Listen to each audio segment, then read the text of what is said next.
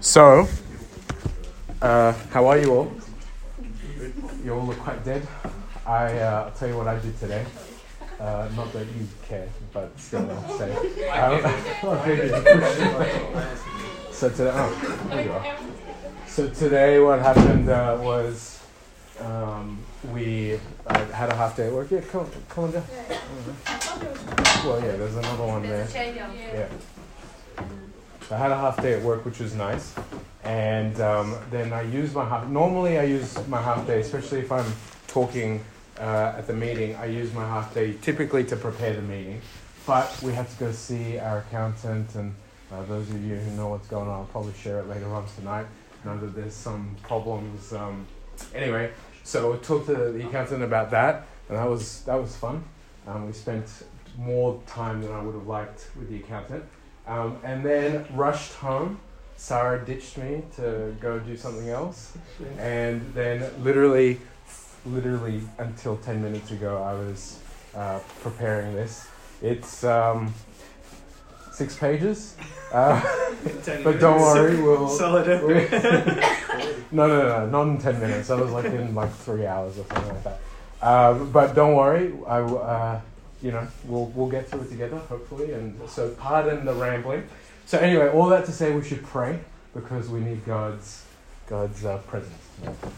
Um, dear Lord, we thank you for the time that we can spend together. Thank you for um, every single person who's here, Lord, and for those who can't make it. Um, Lord, we just say um, that we want you here and we want to hear from you. Um, Lord, we want our hearts and our minds to be open to you. So speak, Lord, we're listening and we want to leave here transformed. In Jesus' name. Amen. Okay, so today we're going to take a break from the um, series that we've been doing about Jesus' parables. We're going to be covering uh, a topic that has been requested. Um, so, you know, we, we do get requests from time to time, which is great. And one of the requests was spiritual warfare, um, uh, talking about, you know, what that, what that is, is a real, you know, I, I feel like there's two types of Christians. One type of Christian is the, the type of person who looks and hears about things like spiritual warfare and is like, oh, that's a bit strange, that's a bit odd, you know, I believe in the natural world. And, and we try to naturalize a lot of things. We try to turn a lot of our reality into the basic bare bones, what we can see and what we can understand. And then you've got the other types of Christians um, who completely opposite and who sometimes you feel like, oh, I don't want to be around you.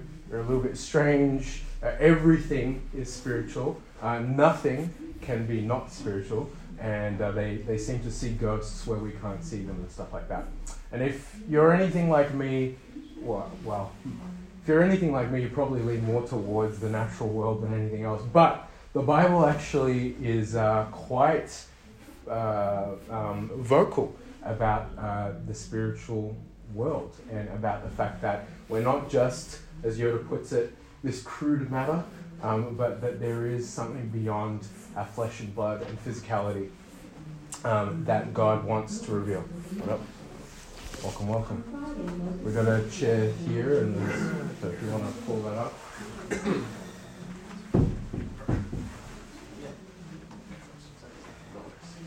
All right, so spiritual warfare. I wonder. I wonder what it, what kind of uh, images come to your head when we, when I mention the word spiritual warfare. You know, um, before we dive into it, I just want to tell you a story. Okay, this is a story. I made it up today. Um, the story is this: You've got a general, and the general is fighting a massive battle, and in uh, he, he's defending his home country. He's on the front lines is defending his home country. And he sees the enemy coming towards them, about to invade his home country. And as the enemy is advancing, the general realizes that the civilians that live in the city, they don't have enough time to escape. That they're going to be overrun, they're going to be destroyed by the enemy when they come. So what the general does is he sends a battalion of his out to meet this invading uh, army and he knows that this battalion has no chance of success. He knows that they're going to be destroyed and wiped out. But he sends them out anyway because he knows that he's going to buy the civilians some time to evacuate and buy some more time for more reinforcements to come so that they have an opportunity to fight this battle and maybe win. Now, my question to you is who is at blame when death comes, when the battalion is wiped out? Who's to blame? Is it the general or is it the invading army? Sometimes, when we, as people who call ourselves Christians, we view spiritual warfare like this. We view spiritual warfare as like a disaster that's coming, and we're trying to figure out how much of it is God's fault, how much of it is the enemy's fault. And we try to kind of rationalize what's going on and what you know and what's the point here and what's the end goal? What's the end objective you know? Uh, are, are, you are we doing this so that we can save some civilians? Are we doing this so that i can succeed and beat the battle? Are we doing it like what's the point here and where how much is god and how much is the enemy's fault? And i want to tell you that's not how the bible views uh, spiritual warfare at all. It's not how the bible views uh, the spiritual world really at all the way that the Bible views spiritual warfare is that it's not over circumstances, it's not over um, you know, the outcome of the battle. Rather, it's purely over your heart and what's going on in your heart. Because you see, regardless of why the enemy is coming or what God's plans are for you in the situation, the Bible, instead of being focused on the outcome, it's more focused about how you're going to engage and interact with God. And so the real warfare, the real warfare, warfare and the real thing that the, the real prize that the enemy is trying to claim and take is how you're engaging with God and how you respond to Him, how you interact with Him, and whether or not you're going to be close to Him or far away from Him. Um, so, yeah, the Bible, time and time again, you know, you'll read the Bible and you'll be like, you'll read this crazy thing happening in the Bible, and you'll be like, whoa, that was, did God do that? Did God really, like, just, you know, go and try to, like, kill these people? Or was that Satan? And time and time again, you're not going to find the answer. As much as you try to read into it, you're not going to find the answer. I'll give you an example if you don't believe me. Uh, in 2 Samuel chapter 24, uh, we read these words.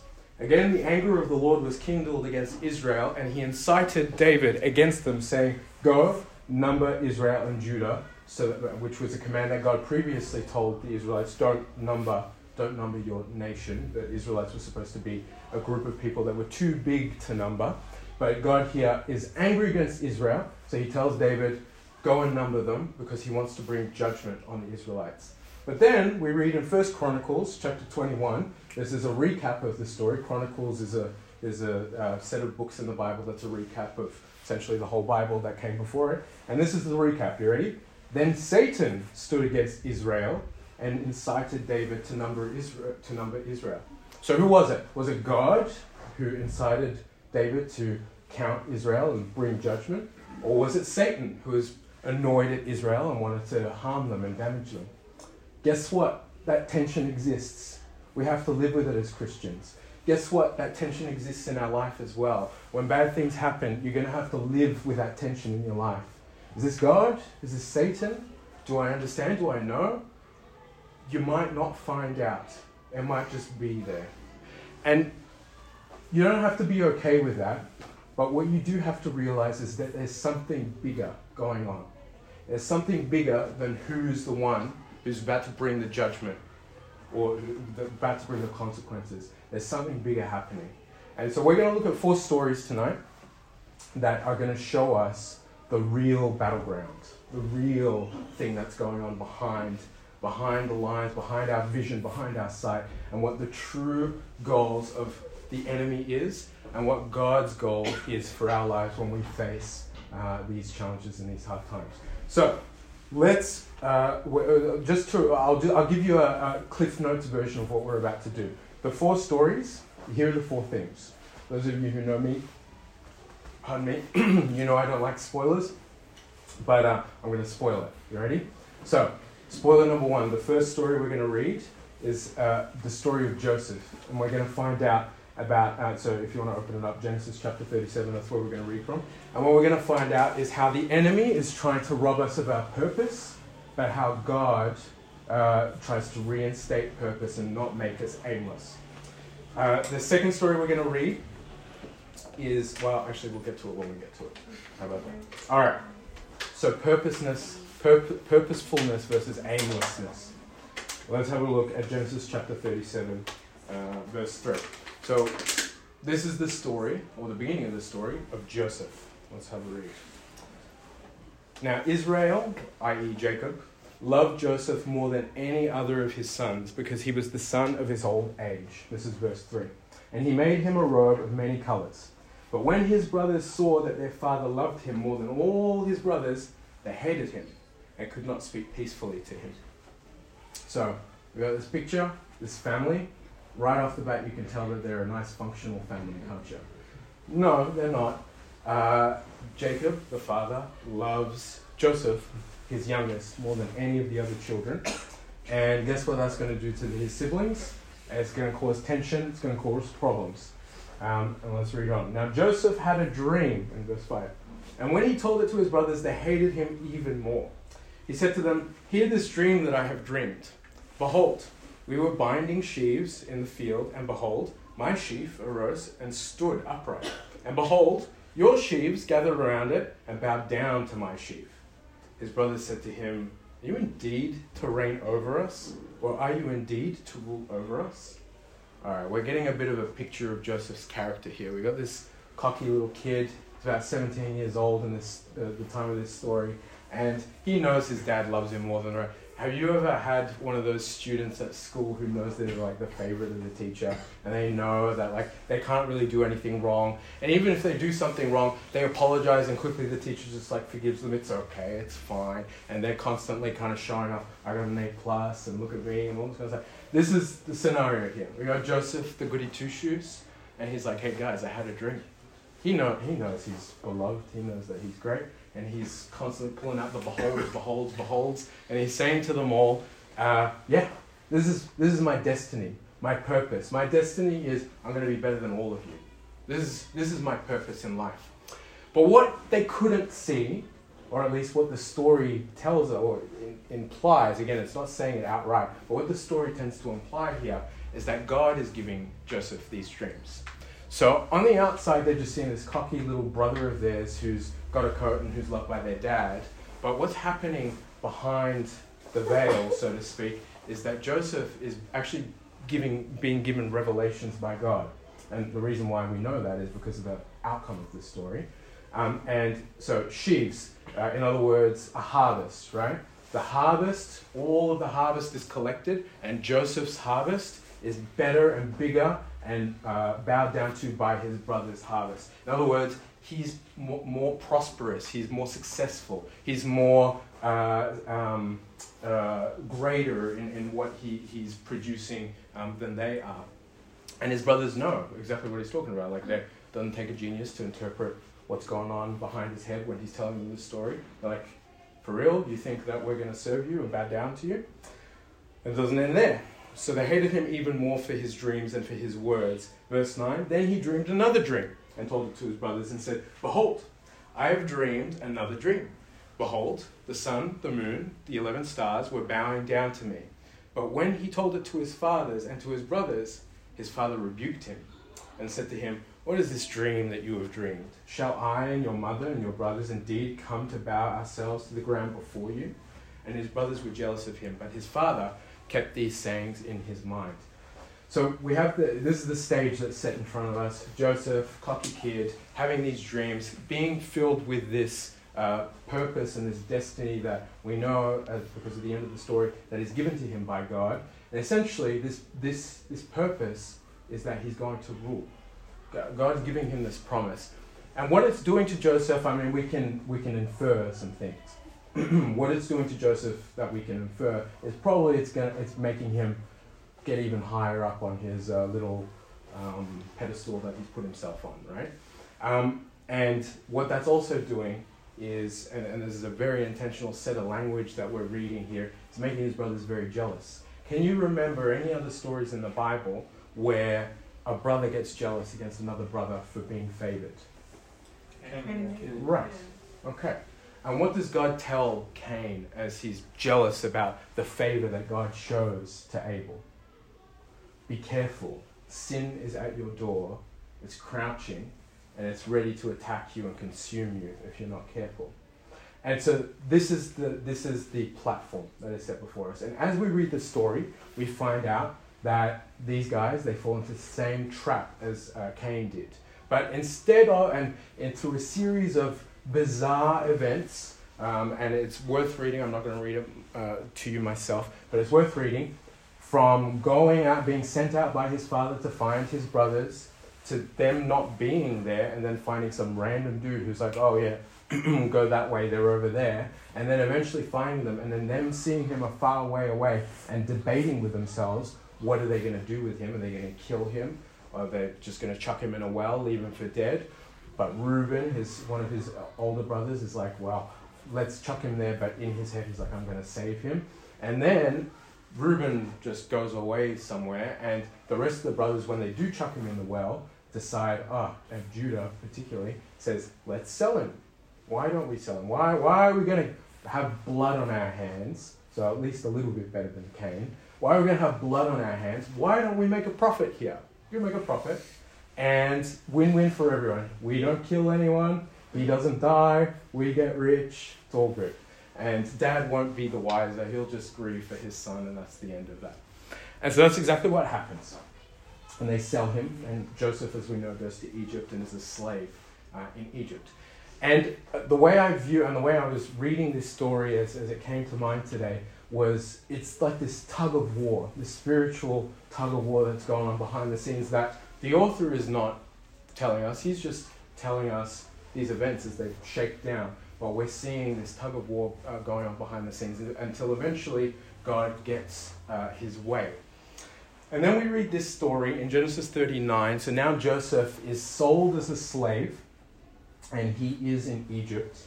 Um, and all of a sudden, you know, put yourself in Joseph's shoes. Cocky young kid, loved by his dad, favored amongst all his brothers, had everything and anything he wanted, had a really nice coat, and uh, now sold into slavery.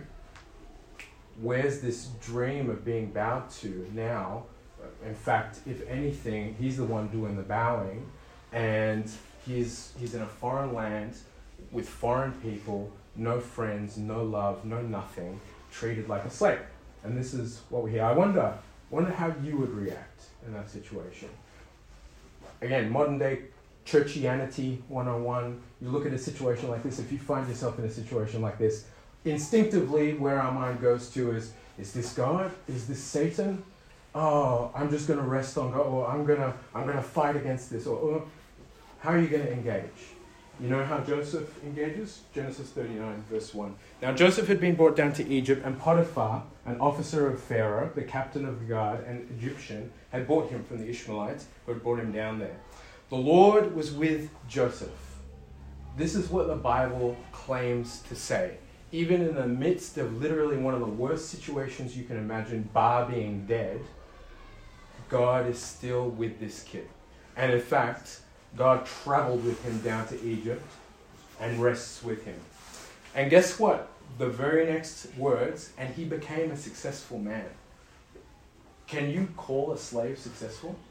Do you reckon Potiphar would have looked at Joseph and called him successful? I mean, sure, he became the head of all the other servants. Does that define success? Would you rather be the head of all the servants or maybe just at home? chilling with dad and getting a new coat. What's more successful to you or I? But the claim in this story is that behind the workings of the powers of war that are playing, a, uh, you know, that are raging on, Joseph here is still winning, and that God is on his side still. And we read this in verse 3 His master saw that the Lord was with him, and that the Lord caused all that he did to succeed in his hands. So Joseph found favor in his sight and attended him, and he made him overseer of his house and put him in charge of all that he had. From the time that he had made him overseer in his house and over all that he had, the Lord blessed the Egyptian's house for Joseph's sake. The blessing of the Lord was on all that he had in house and field. And then we read in verse, uh, uh, where are we? Verse 7. You ready? Spanner in the works. The enemy can see what their plan so far isn't working. And so here's what happens. Verse 7 After a time, his master's wife cast her eyes on Joseph and said, Lie with me. But he refused and said to his master's wife, Behold, oh, sorry, uh, yeah, he said to his master's wife, Behold, he loves his beholds. Because of me, my master has no concern about anything in the house, and he has put everything that he has in my charge. He is not greater in this house than I am, nor has he kept back anything from me except you, because you're his wife. How then can I do this great wickedness and sin against my master? Is that what he said? No. How then can I do this great wickedness and sin against God?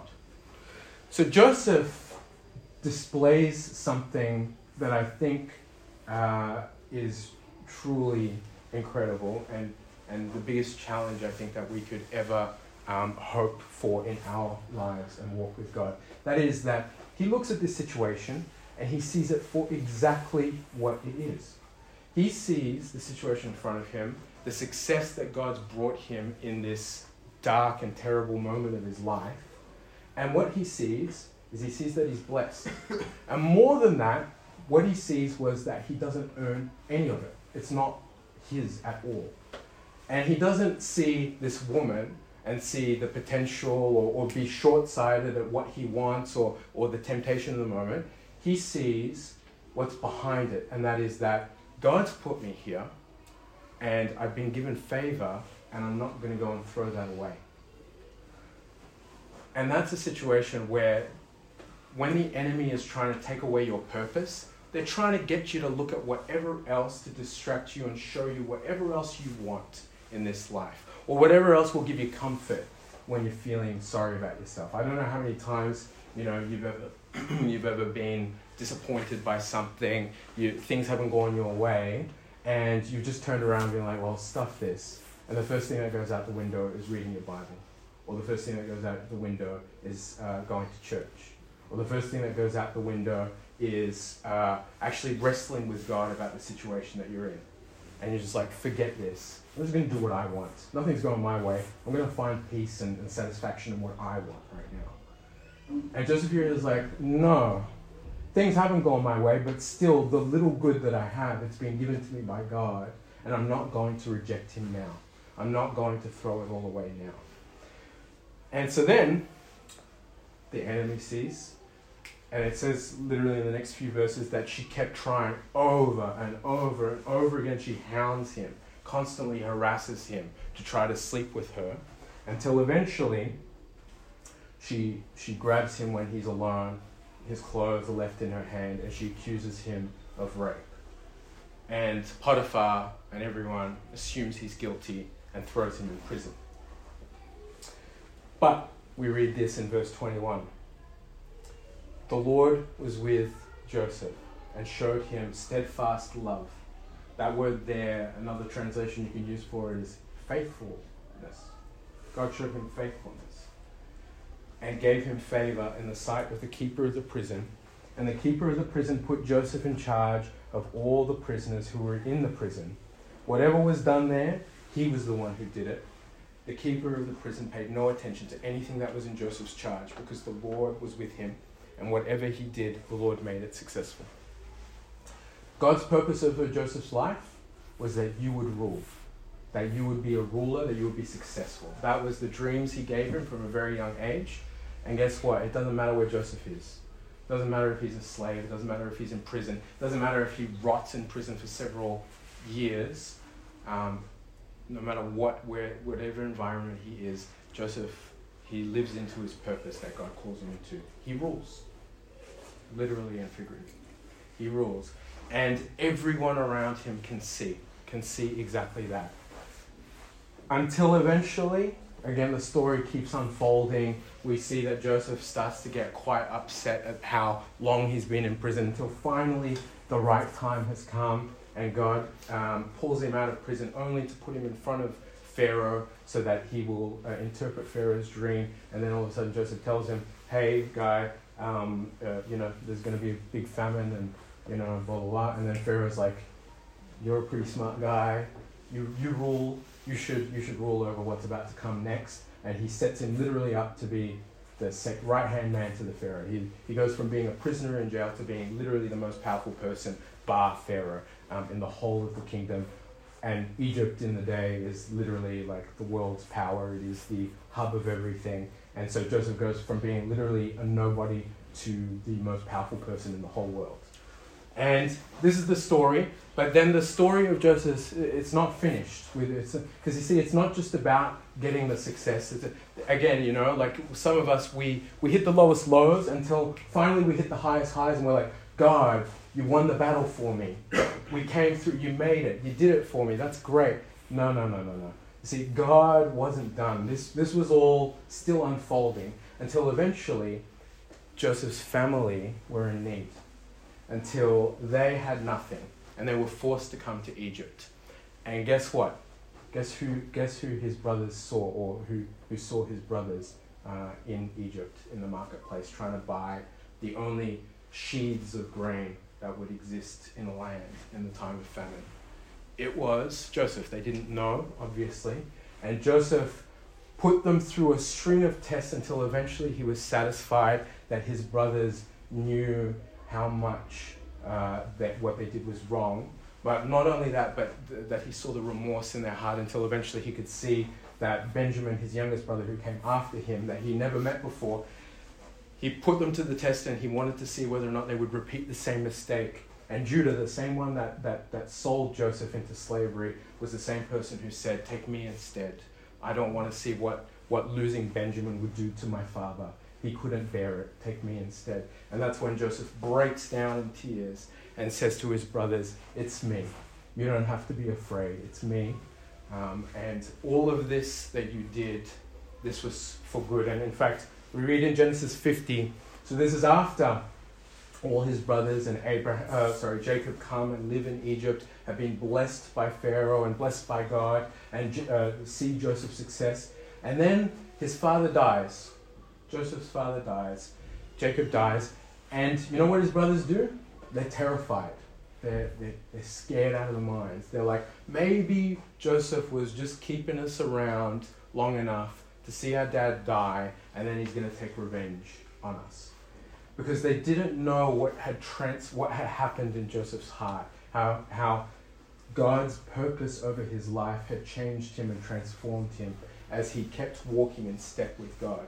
And this is what we read in Genesis 50. So just after Jacob dies, his brothers send word to Joseph and they say this.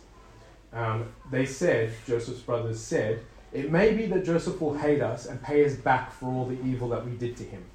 So they sent a message to Joseph saying, Your father gave this command before he died, which is a lie. Okay? Say to Joseph, Please forgive the transgression of your brothers and their sin because they did evil to you. And now, please forgive the transgression of the servants of the God of your father. Joseph wept when they spoke to him. You know what crushed Joseph's heart in that moment? Was that he thought that his dad and his brothers didn't know who he was.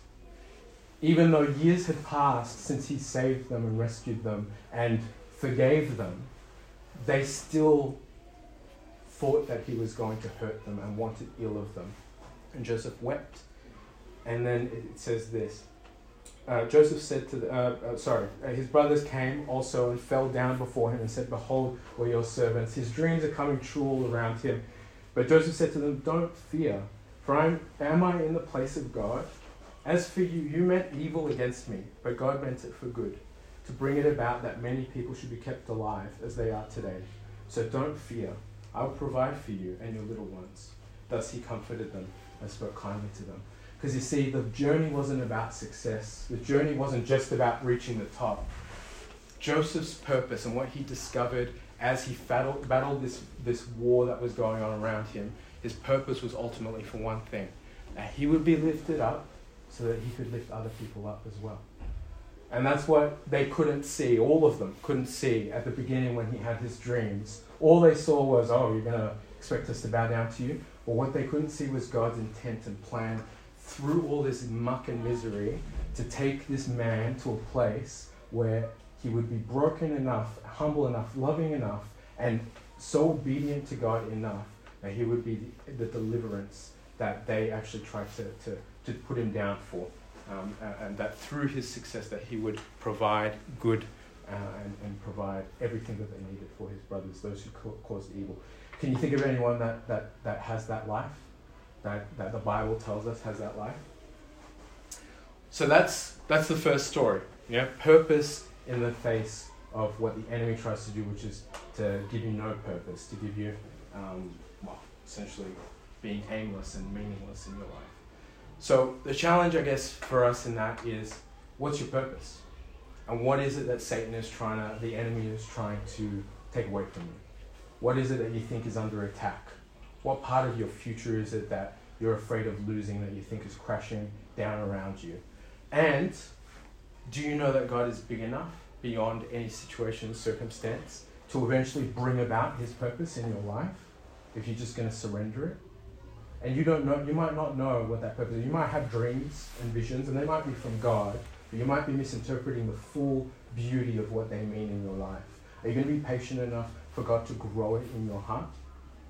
All right, let's look at the next step. The next thing is faith versus fear. So the enemy tries to take away our faith and replace it with fear. And we're going to read a story in the book of Numbers, chapter 13. You guys all right? Sure? All right. Okay. All right. yeah, two stories in. All right, here we go. Um, so, Numbers chapter 13. And this is a story about Moses uh, and um, sending forward the spies to scout out the promised land. So, what's happened up until this point? Exodus, the people of Israel are out, and they've approached the promised land. They're literally by the promised land. Yeah? Um, and uh, God is saying, hey, here it is, you're at the footsteps, go on in. And so Moses sends out 12 spies. Two of them are Joshua and Caleb, who we'll go on to read about. And uh, these spies are, well, let's read, let's have a look. So, chapter 13, verse 17. Moses sent them to spy out the land of Canaan and said to them, Go up into the Negeb and go up into the hill country, see what the land is, and whether the people who dwell in it are strong or weak, whether they are few or many, and whether the land that they dwell in is good or bad, and whether the cities that they dwell in are camps or strongholds, and whether the land is rich or poor, and whether there are trees in it or not. Be of good courage, and bring some of the fruit of the land. Now the time was the season of the first ripe grapes.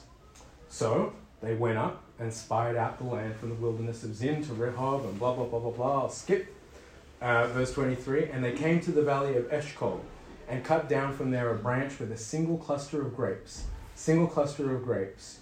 They carried it on a pole between two of them. And they also bought some pomegranates and figs. The place was called the Valley of Eshcol because the cluster that the people of Israel had cut down from the tree. You get in the, get in the picture here? So they're sent out look at the promised land, go have a look at what, what God's given you. Go, check it out. And then come back and tell us so that we can get ready. Yeah? So what do they do? They go out. Whoa, is it what? It's a pretty impressive land. The grapes, uh, one cluster of grapes. You, you ever seen um, the, uh, what do you call it? The Greek god Dionysus? where with the god of excess and all that, and how he has the cluster of grapes and he picks one grape off at a time. Well, people are feeding him grape. Yeah, one cluster of grapes. Even the god Dionysus would have had a field day. Was carried between two people. Yeah, it's huge. Um, so this land is bountiful. This land is everything that God promised and more. Land flowing with milk and honey. Um, in other words, God's promised them everything, and everything that God promised them is right there in front of them. Uh, verse 25 at the end of 40 days, so they go hanging around for 40 days inspecting everything, they returned from spying out the land, and they came to Moses and Aaron and to all the congregation of the people of Israel in the wilderness at Kadesh. They brought back word to them and to all the congregation and showed them the fruit of the land, and they told them, We came to the land to which you sent us. It flows with milk and honey, it's abundant, um, and this is its fruit. However, The people who dwell in the land are strong, and the cities are fortified and very large. And besides, we saw the descendants of Anak there. The Amal- Amal- Amalekites dwell in the land of the Negev. The Hittites, the Jebusites, the Amorites dwell in the hill country. And the Canaanites dwell by the sea and along the Jordan. And then, so, okay, so we get, oh, it's great, it's amazing, it's, you won't believe your eyes when you sit. But, guys, it's pretty crazy. There's all these people there, and they're pretty strong, and their cities are crazy, and like, but, but, but. And then all of a sudden, Caleb can tell the, the turmoil and everything. One of the one of the other spies, Caleb quieted the people before Moses and said, "Let's go, let's go and occupy it, for we are well able to overcome it." All right, you got to ask yourself at this point in the question: Is Caleb stupid? Like that's what you got to ask yourself because you got ten out of the twelve saying, "Guys, it's great, but." There's, there's a lot of stuff here that we don't we can't we're not prepared for we're not going to be able to face and then you got this one guy or one of the two who's going to speak up and say no and he's like no no let's go now. Let's go. Come on let's go take it. Why? Why? The answer is caleb is not looking at the people or anything. He's looking at one thing and one thing only which is the fact that it is a land flowing with milk and honey. Do you know what God promised?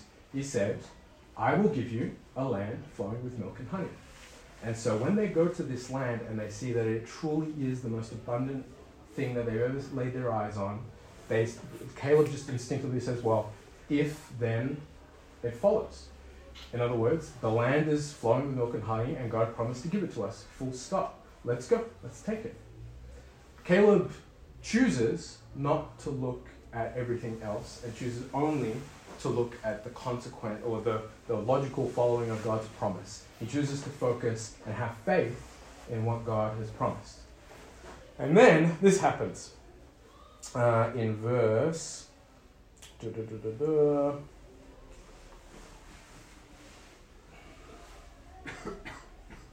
31. Then the men who had gone up with him said, We're not able to go against the people, for they're stronger than we are. So they brought to the people of Israel a bad report saying that the land through which we have gone to spy it out is a land that devours its inhabitants, and all the people that we saw in it are of great height. And we saw the Nephilim. And yes, we're going to talk about this. Um, and we seem to ourselves like grasshoppers, and so we seem to them. All right, Nephilim. Without going too deep in this rabbit hole, um, essentially what they're saying here is the people in the land, they're giants. Okay? Um, and essentially, when anyone in the Bible will refer to someone as a giant, they're referring to this story in Genesis chapter 6 of the Nephilim.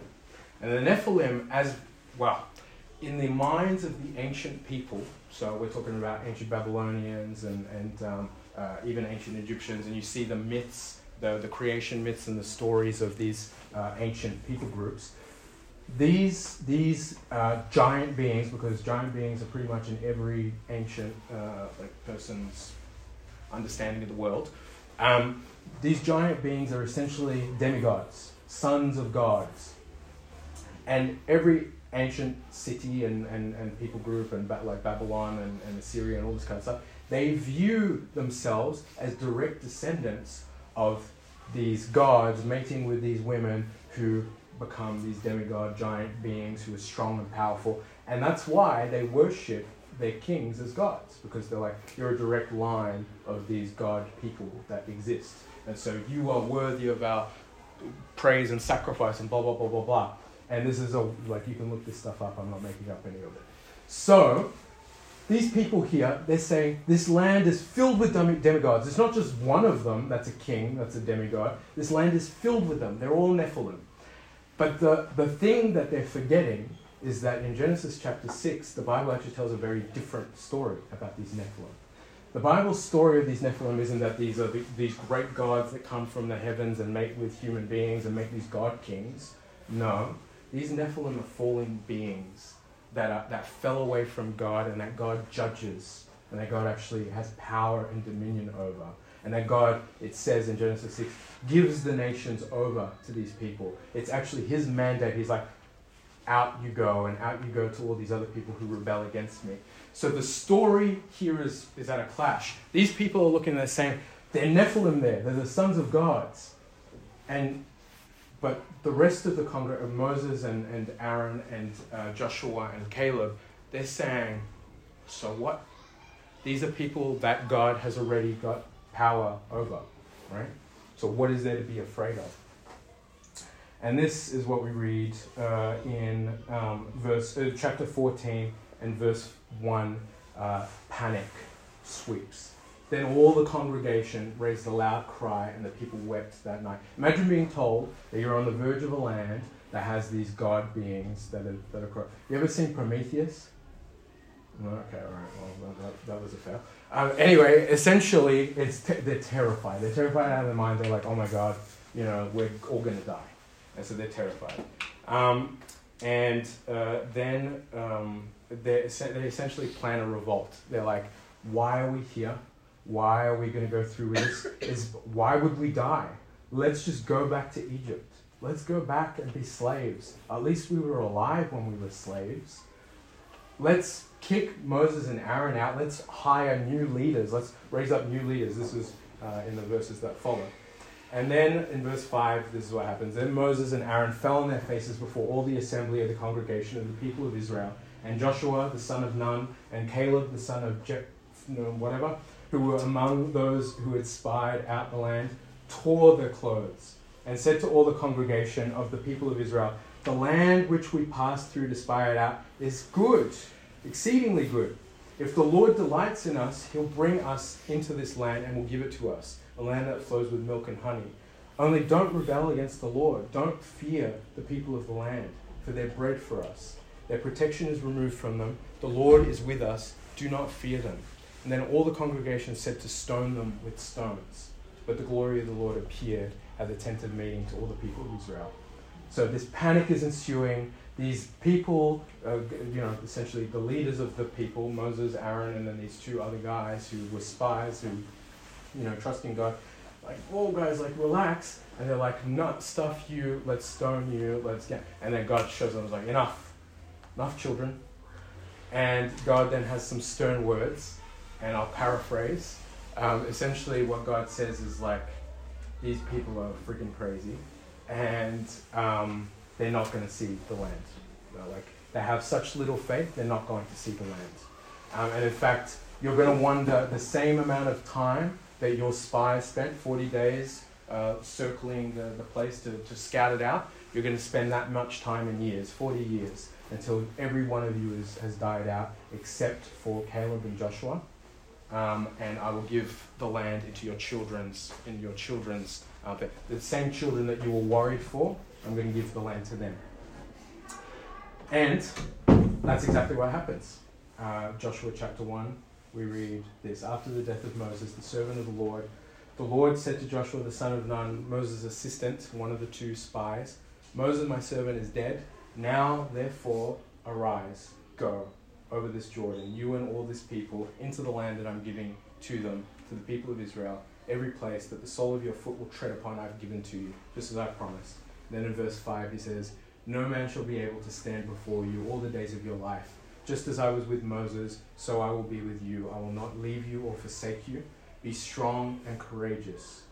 For you shall cause this people to inherit the land that I swore to their fathers to give them. Only be strong and very courageous being careful to do according to all the law that Moses my servant commanded you. Don't turn from it to the right or the left. And verse 9 Have I not commanded you? Be strong and courageous. Don't be frightened. Don't be dismayed, for the Lord your God is with you wherever you go. And God's challenge to the face of these sons of gods, these people, these myths, the challenge to your fears, the boogeyman that you face at night, or to the real terror that you face in the morning, whatever it is, God's challenge is remember to be strong and courageous, have faith. Not because you are strong, but because He is strong.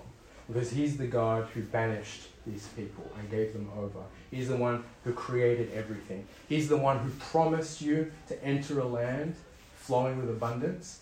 And when you see that land flowing with abundance, He says, Walk, go. Go. I promised it to you. Go. And the enemy will try with all their heart and all their might to make you terrified and afraid. And everyone will lose their mind around you. But God says, Don't be afraid. What did I tell you? I'm with you. Don't be afraid. Know my words. Know the law of Moses. Know my word. Know that I am with you. Know that I won't leave you. Know that my favor is with you. Know that I promised it to you ahead of time. Yeah? So what is what is the thing that is holding you back from trusting God?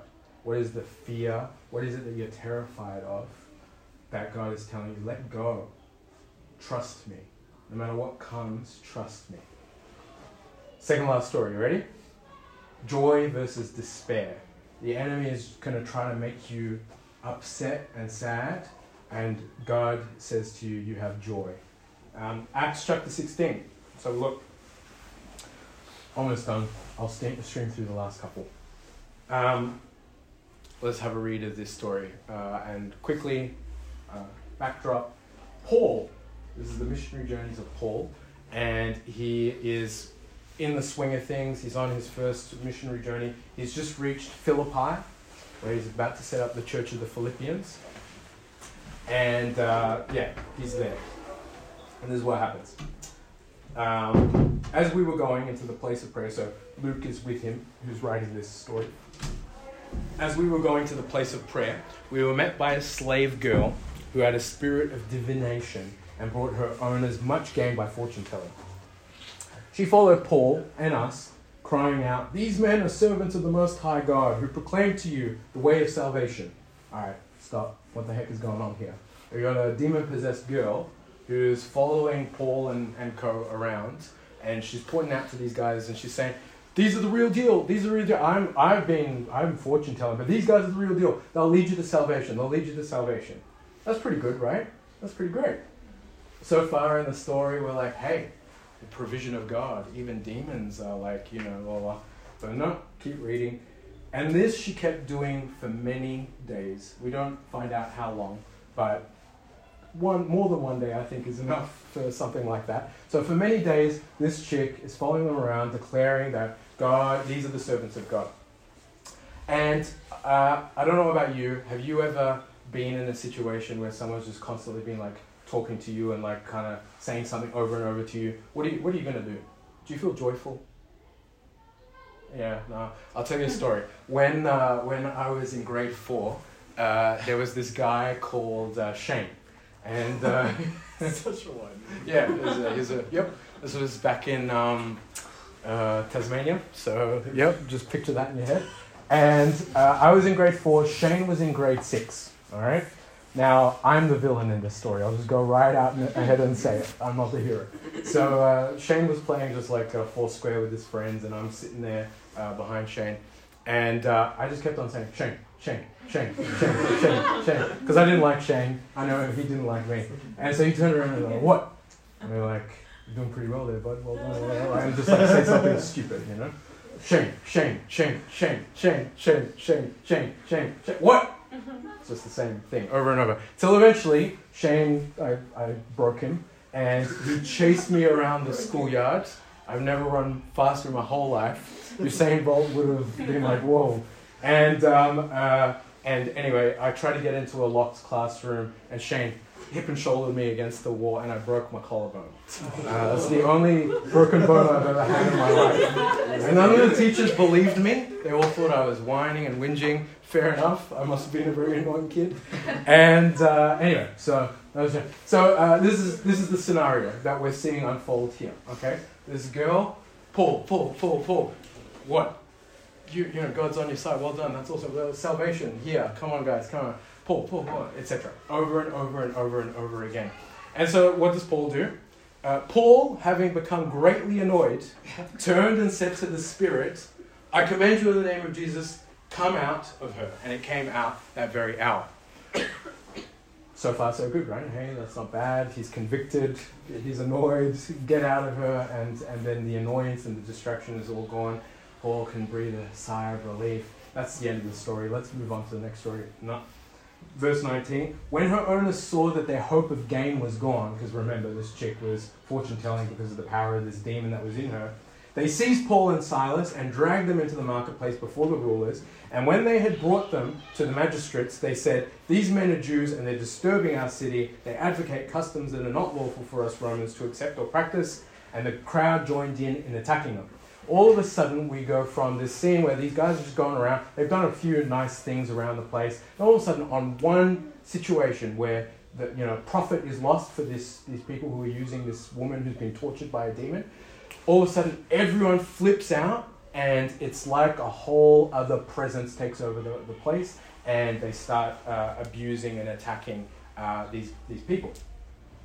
And the magistrates, so even the highest officials, imagine like, you know, the mayor of whatever coming by and saying a mob like attacking people, that, sound, that, that seems pretty good, and then attacking, joining in with the attack. So the magistrates tore the garments off them and gave orders to beat them with rods. And when they had inflicted many blows upon them, they threw them into prison, ordering the jailer to keep them safely. And this is a, a, a command that's coming from the top. So, what does the jailer do? Having received this order, he put them into the innermost part of the prison and fastened their feet with stocks and shackles.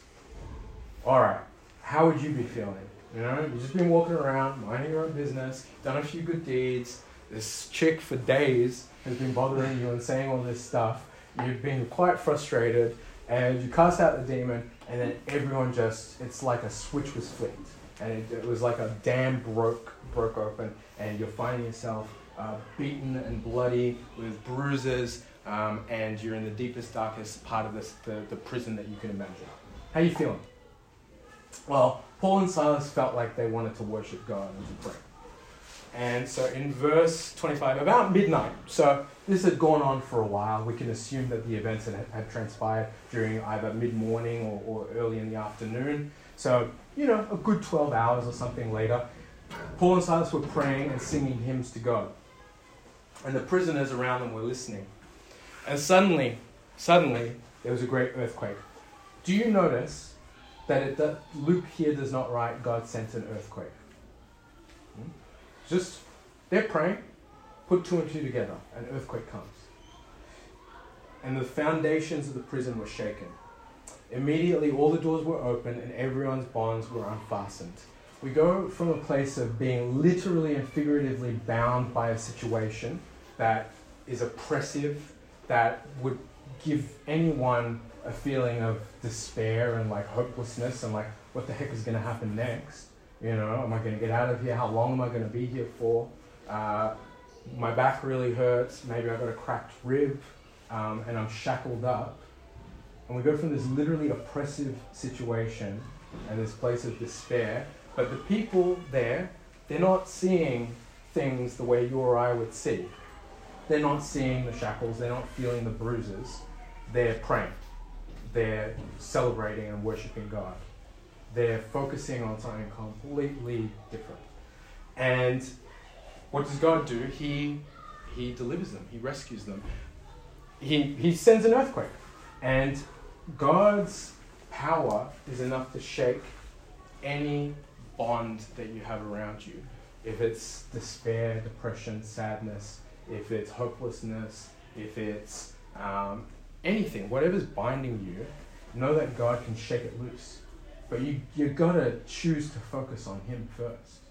Because without focusing on God, you're locked up. You're, you're there. You're feeling it all. But if you choose to just divert your focus and your attention to Him, the foundations shake and everything just pops open.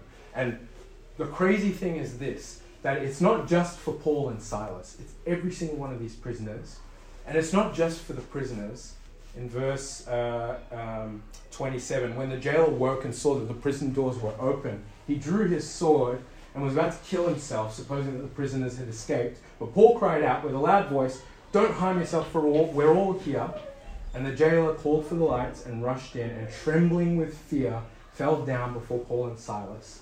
Then he brought them out and said, Sirs, what must I do to be saved? And then, in verse 34, he brought them up into his house, the jailer, and set food before them.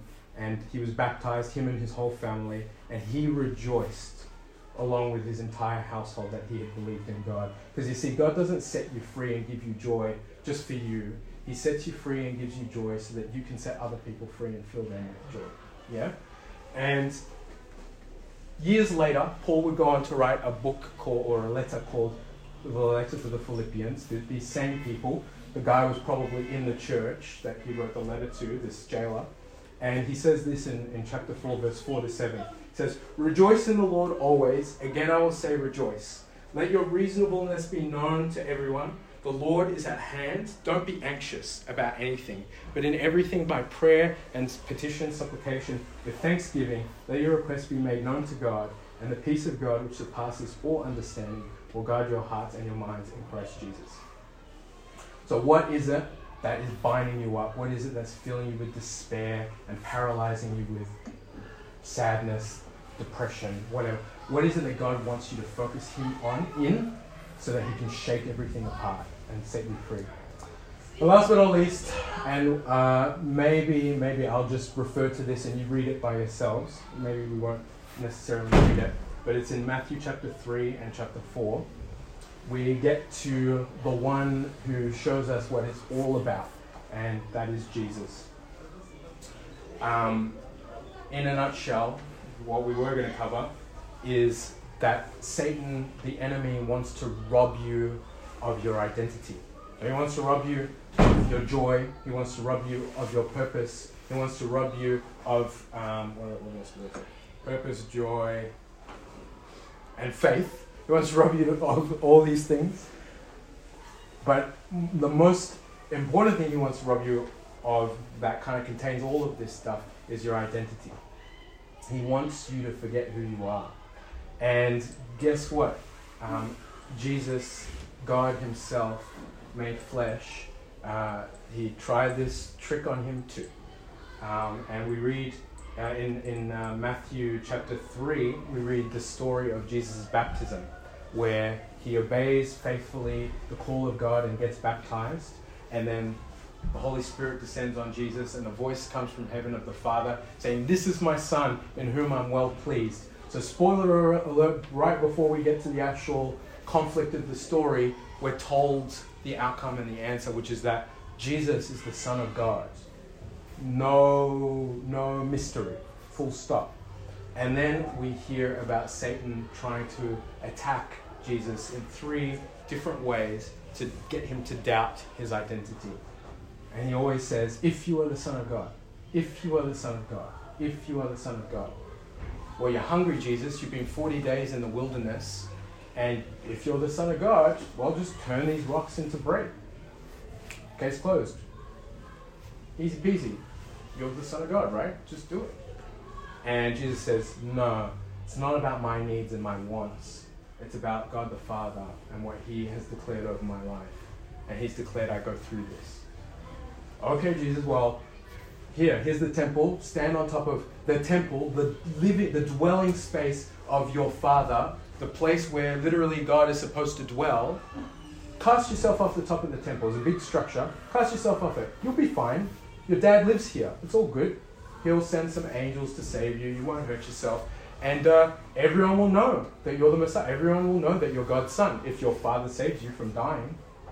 He says, no, no, that's not that's not the will for my father. Don't I? I don't test my father. I know him. I don't test him. And then, okay, let me show you all the kingdoms of, of the world. Jesus, come up on the on Mount Everest and let me show you the whole world. It wasn't Mount Everest. Let me show you the whole world. This is what you're all after, right? This is what you're trying to claim. Well, just bow to me. It's yours. I'll give it to you. you you're here on earth. You're wearing these clothes. You're starving. You're stinky. You you were you know you were God, and here you are, and you you got nothing. You got no place to lay your head. You you know you're a carpenter's son. Everyone's already weirded out by you. Like really, you're going to continue this whole thing? Just bow to me now, and all of it all of it's yours. No, be gone from me, Satan. That's not the Father's will. Because Jesus knew that the Father's will was to buy our freedom back with his blood. He knew that he had to become the suffering Messiah and that there was no way out of that fate. And in fact, to bow to this one who thinks that he has control is to actually give up everything anyway.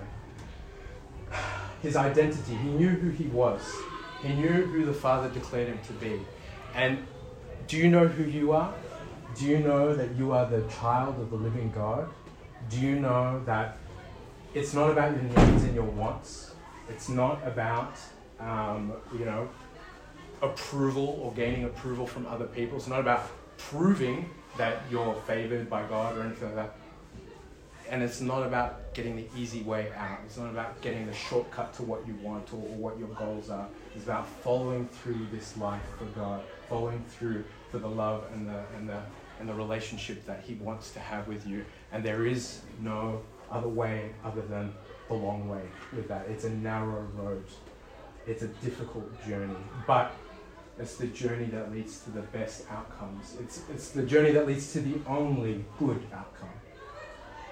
And we read this just to wrap it all up. I'm going to read it in the message version, Ephesians chapter 6. Um, spiritual warfare. Your mind might go to this passage when you think about spiritual warfare, the armor of God. Now that we know all of this stuff, let's have a read of this, uh, verses 10 to 18. Again, I'm reading through the message version, so if you hate that, I'm sorry. Yeah, I'm sorry. Um, verse 10, uh, from verse 10, it says this. And that about wraps it up. God is strong, and He wants you strong. So take everything the Master has set out for you well made weapons of the best materials your joy, your faith. Uh, he'll, go on to say. I shouldn't interject in Paul's word. Uh, and put them to use so that you'll be able to stand up to everything the devil throws your way. This is no afternoon athletic contest that we'll walk away from and forget about in a couple of hours. This is for keeps. A life or death fight to the finish against the devil and all his angels. Be prepared. You're up against far more than you can handle on your own. Take all the help you can get, every weapon God has issued, so that when it's all over, but the shouting, uh, you'll still be on your feet. Truth, righteousness, peace, faith, salvation are more than words. Learn how to apply them. You'll need them throughout your life. God's word is, indispens- is an indispensable weapon. In the same way, prayer is essential in this ongoing warfare. Pray hard and long. Pray for your brothers and sisters. Keep your eyes open. Keep each other's spirits up so that no one falls behind or drops out. Who is our breastplate of righteousness? Who is our righteousness? Jesus. Who is the culmination of the gospel that girds our feet? Jesus is the culmination of the gospel. Who is the very word made flesh that we carry as a sword in our hands? It's Jesus. Who is the helmet of uh, salvation? Who's the one who covers us and by his blood? It's Jesus. Put on Jesus. Know that this battle is for your very heart and your very life and your very attitude towards God, and that it's not just about the outcome on this earth that the enemy is trying to play for. It's the outcome for the very soul and eternity of you and your loved ones' lives. So put on Jesus. He's done everything for us, and He wants you to have that faith. He wants you to have that joy. He wants you to have that. Um, I'm blanking on the other ones. He wants you to know who you are so that you don't fall, fall or fail, and so that you will withstand, and ultimately, so that you'll win in the way that He wants you to win, not the way that you want to win. Let's pray. Dear Lord, we thank you for the time that we can spend together. Thank you for who you are, for how you love us, and for the um, vision that you have over our lives, Lord. We can't see the big picture like you can, Lord, but we trust you. We thank you so much for your love for us, and we put everything in your hands because you are good. In Jesus' name we pray. Amen. 你要不要去